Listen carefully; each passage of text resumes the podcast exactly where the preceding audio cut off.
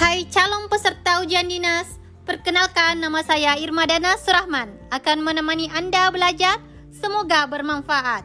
Yuk kita mulai. Bab 3. Peranan Pancasila dalam kehidupan bangsa dan negara.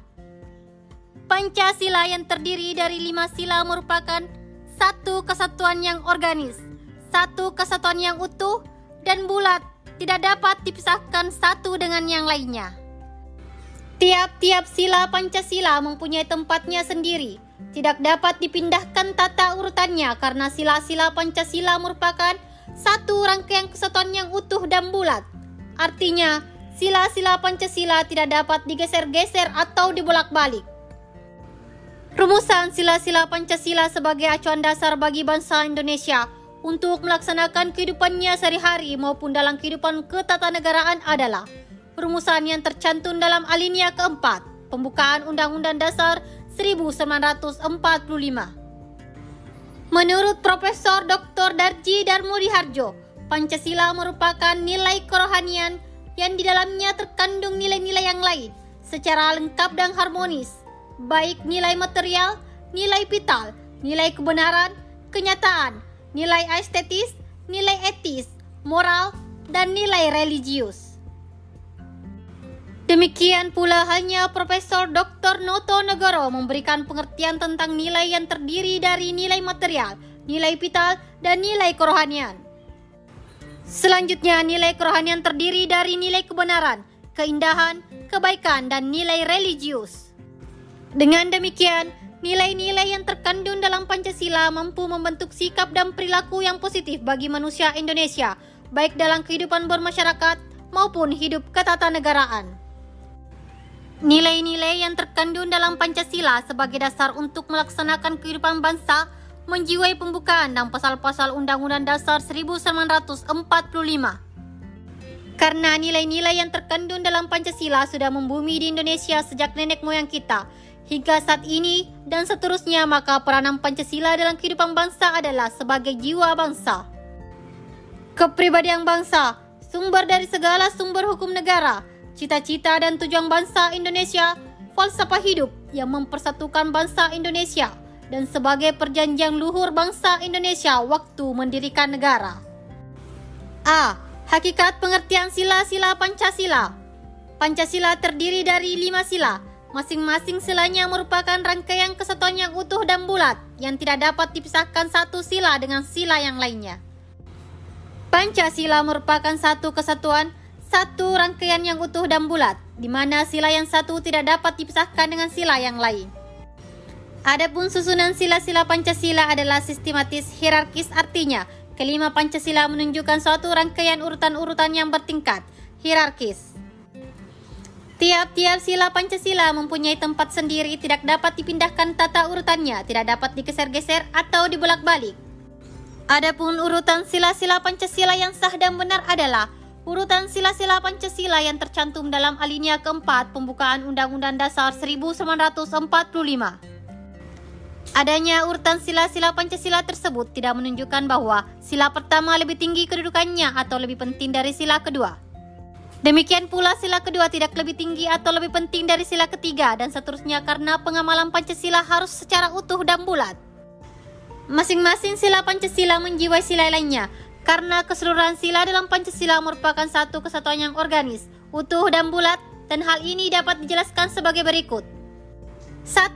Sila pertama ketuhanan yang Maha Esa, meliputi dan menjiwai sila kedua, ketiga, keempat, dan kelima. 2. Sila kedua, kemanusiaan yang adil dan beradab, meliputi dan menjiwai sila ke satu, ketiga, keempat, dan kelima. 3. Sila ketiga Persatuan Indonesia, meliputi dan menjiwai sila pertama, kedua, sila keempat, dan sila kelima.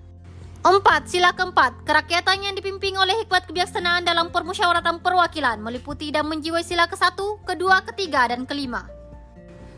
Lima, sila kelima, keadilan sosial meliputi dan menjiwai sila pertama, kedua, ketiga, dan sila keempat. Berdasarkan uraian tersebut di atas, dapat disimpulkan bahwa masing-masing sila meliputi dan menjiwai sila lainnya.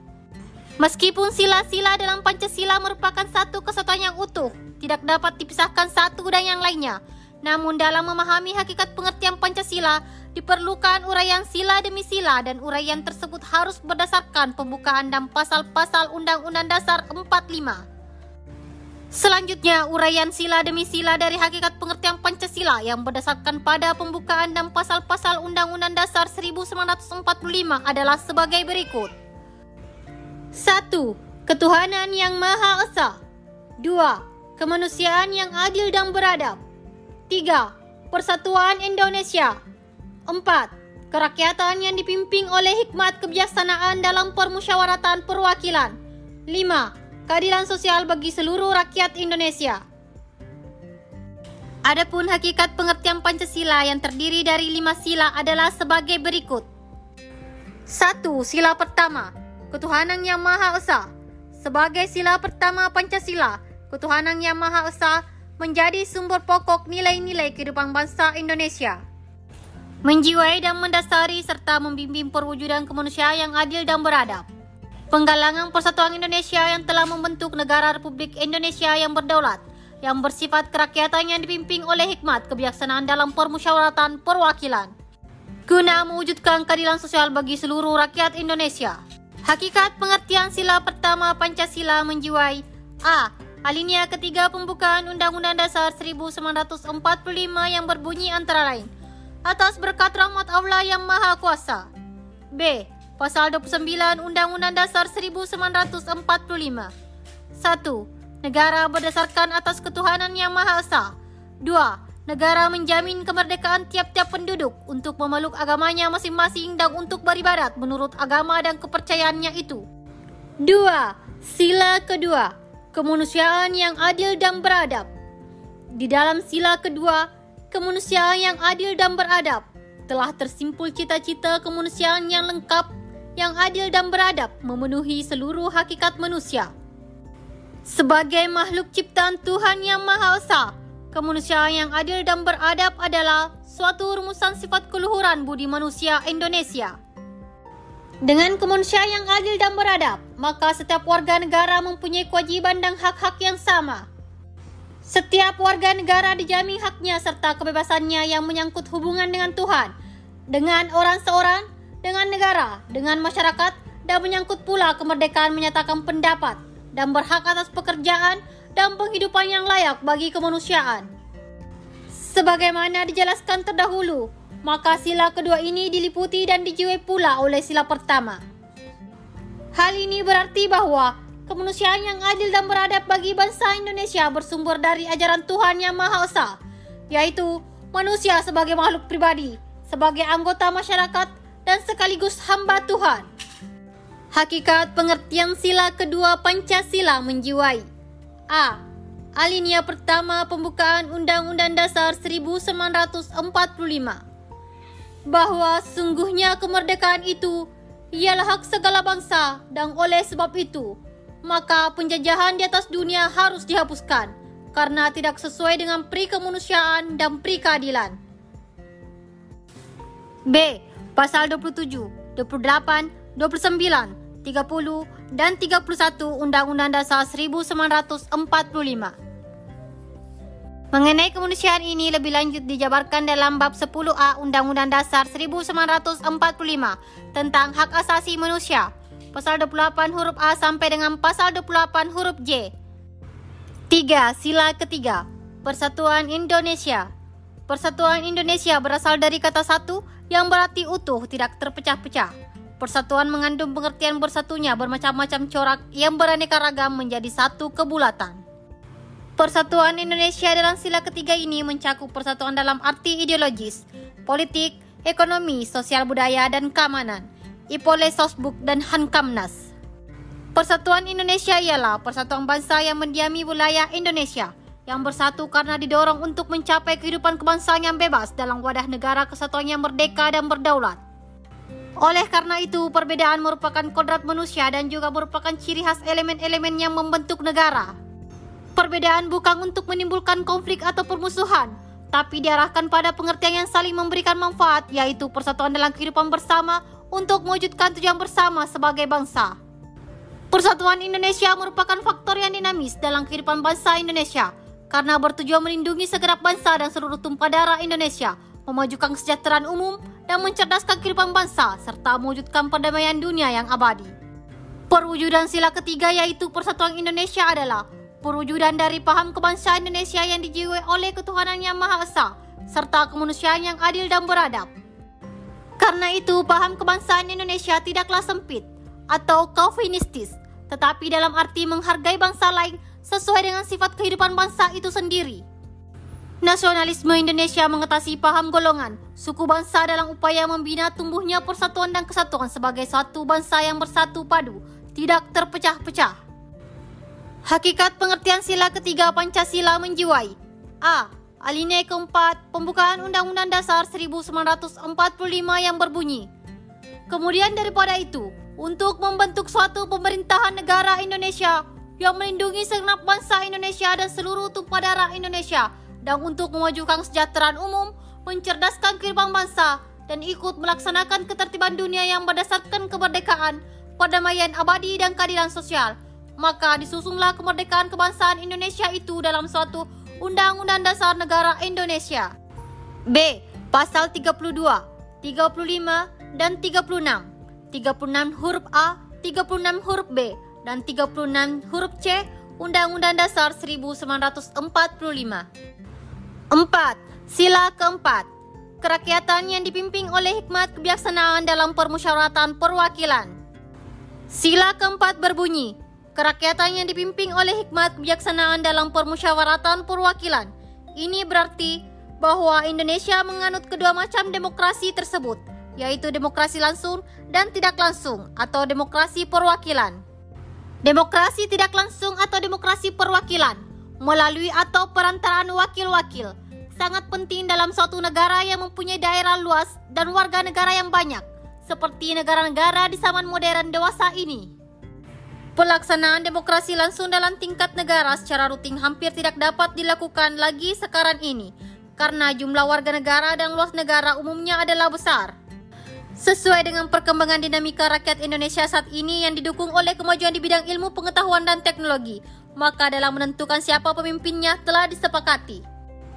Misalnya bahwa pemilihan presiden dan wakil presiden dilakukan melalui pemilihan umum oleh rakyat secara langsung tidak lagi oleh Majelis Permusyawaratan Rakyat. Hal ini diatur dalam pasal 6 huruf A ayat 1 Undang-Undang Dasar 1945 yang berbunyi, Presiden dan Wakil Presiden dipilih dalam satu pasangan secara langsung oleh rakyat. Hikmat kebijaksanaan berarti penggunaan pikiran atau rasio yang sehat dengan selalu mempertimbangkan persatuan dan kesatuan bangsa, kepentingan rakyat dan dilaksanakan dengan sabar, jujur, dan bertanggung jawab serta didorong oleh itikat baik sesuai dengan hati nurani. Permusyawaratan adalah suatu tata cara khas kepribadian Indonesia untuk merumuskan dan atau memutuskan suatu hal berdasarkan kehendak rakyat hingga tercapai keputusan yang berdasarkan kebulatan pendapat atau mufakat. Perwakilan adalah suatu sistem dalam arti tata cara atau prosedur mengusahakan turut sertanya rakyat mengambil bagian dalam kehidupan bernegara, antara lain dilakukan dengan melalui badan-badan perwakilan. Kerakyatan yang dipimpin oleh hikmat kebijaksanaan dalam permusyawaratan perwakilan berarti rakyat dalam melaksanakan tugas kekuasaannya baik secara langsung maupun melalui perwakilan ikut dalam pengambilan keputusan-keputusan dalam musyawarah yang dipimpin oleh pikiran yang sehat secara penuh tanggung jawab baik kepada Tuhan Yang Maha Esa maupun kepada rakyat yang diwakilinya. Sila keempat ini merupakan sendi yang penting dari asas kekeluargaan masyarakat kita. Sila keempat ini juga merupakan suatu asas bahwa tata pemerintahan Republik Indonesia didasarkan atas kedaulatan rakyat. Hakikat pengertian sila keempat Pancasila menjiwai A. Alinea keempat pembukaan Undang-Undang Dasar yang antara lain berbunyi Maka disusunglah kemerdekaan kebangsaan Indonesia itu dalam suatu Undang-Undang Dasar Negara Indonesia yang berkedaulatan rakyat dan seterusnya. B. Pasal 2 ayat 3, pasal 7 huruf B ayat 7, pasal 28, 28 huruf A sampai dengan pasal 28 huruf J dan pasal 37. 5. Sila kelima. Keadilan sosial bagi seluruh rakyat Indonesia. Keadilan sosial bagi seluruh rakyat Indonesia berarti bahwa setiap warga negara Indonesia mendapatkan perlakuan yang adil dalam bidang hukum, politik sosial, ekonomi, dan kebudayaan. Keadilan sosial mencakup pula pengertian adil dan makmur. Keadilan sosial yang dimaksud tidak sama dengan pengertian sosialistis atau komunalistis karena yang dimaksud dengan keadilan sosial dalam segala kelima bertolak dari pengertian bahwa antara pribadi dan masyarakat satu sama lain tidak dapat dipisahkan. Masyarakat tempat hidup dan berkembangnya pribadi, sedangkan pribadi adalah komponennya masyarakat. Tidak dibenarkan terjadi praktik dalam masyarakat sosialistis atau komunalistis yang hanya mementingkan masyarakat dan juga sebaliknya seperti yang berlaku dalam negara liberal yang segala sesuatu dipandang titik beratnya pada kepentingan pribadi atau individu. Keadilan sosial mengandung arti tercapainya keseimbangan antara kehidupan pribadi dan kehidupan masyarakat. Oleh karena kehidupan manusia itu meliputi kehidupan jasmani dan kehidupan rohani, maka keadilan itu pun meliputi keadilan di dalam pemenuhan tuntutan hakiki. Kehidupan jasmani serta keadilan di dalam pemenuhan tuntutan hakiki, kehidupan rohani secara seimbang di bidang material dan di bidang spiritual. Pengertian ini mencakup pula pengertian adil dan makmur yang dapat dinikmati oleh seluruh bangsa Indonesia secara merata dengan berdasarkan asas kekeluargaan. Sila keadilan sosial adalah tujuan dari empat sila yang mendahulunya, merupakan tujuan bangsa Indonesia dalam bernegara yang perwujudannya ialah tata masyarakat adil makmur berdasarkan Pancasila. Hakikat pengertian di atas sesuai dengan alinea kedua pembukaan Undang-Undang Dasar 1945 yang menegaskan A. Alinea kedua pembukaan Undang-Undang Dasar 1945 antara lain menegaskan Dalam perjuangan pergerakan kemerdekaan Indonesia telah sampailah kepada saat yang berbahagia dengan selamat sentosa mengantarkan rakyat Indonesia ke depan pintu gerbang kemerdekaan negara Indonesia yang merdeka, bersatu, berdaulat, adil dan makmur. B. Pasal-pasal Undang-Undang Dasar 1945 yaitu pasal 23 huruf A, 27, 28, 29, 31, 33 dan 34 Undang-Undang Dasar 1945. Dengan uraian tersebut di atas, Anda dapat mengetahui tentang hakikat pengertian Pancasila. Selanjutnya, hakikat pengertian Pancasila itu hendaknya Anda hayati untuk seterusnya diamalkan dalam segala kegiatan kehidupan. Nah, demikian sesi belajar dengan saya. Jangan lupa kasih penilaian ya di akhir sesi mata pelajaran ini. Selanjutnya akan diteruskan oleh teman saya. Semoga sukses.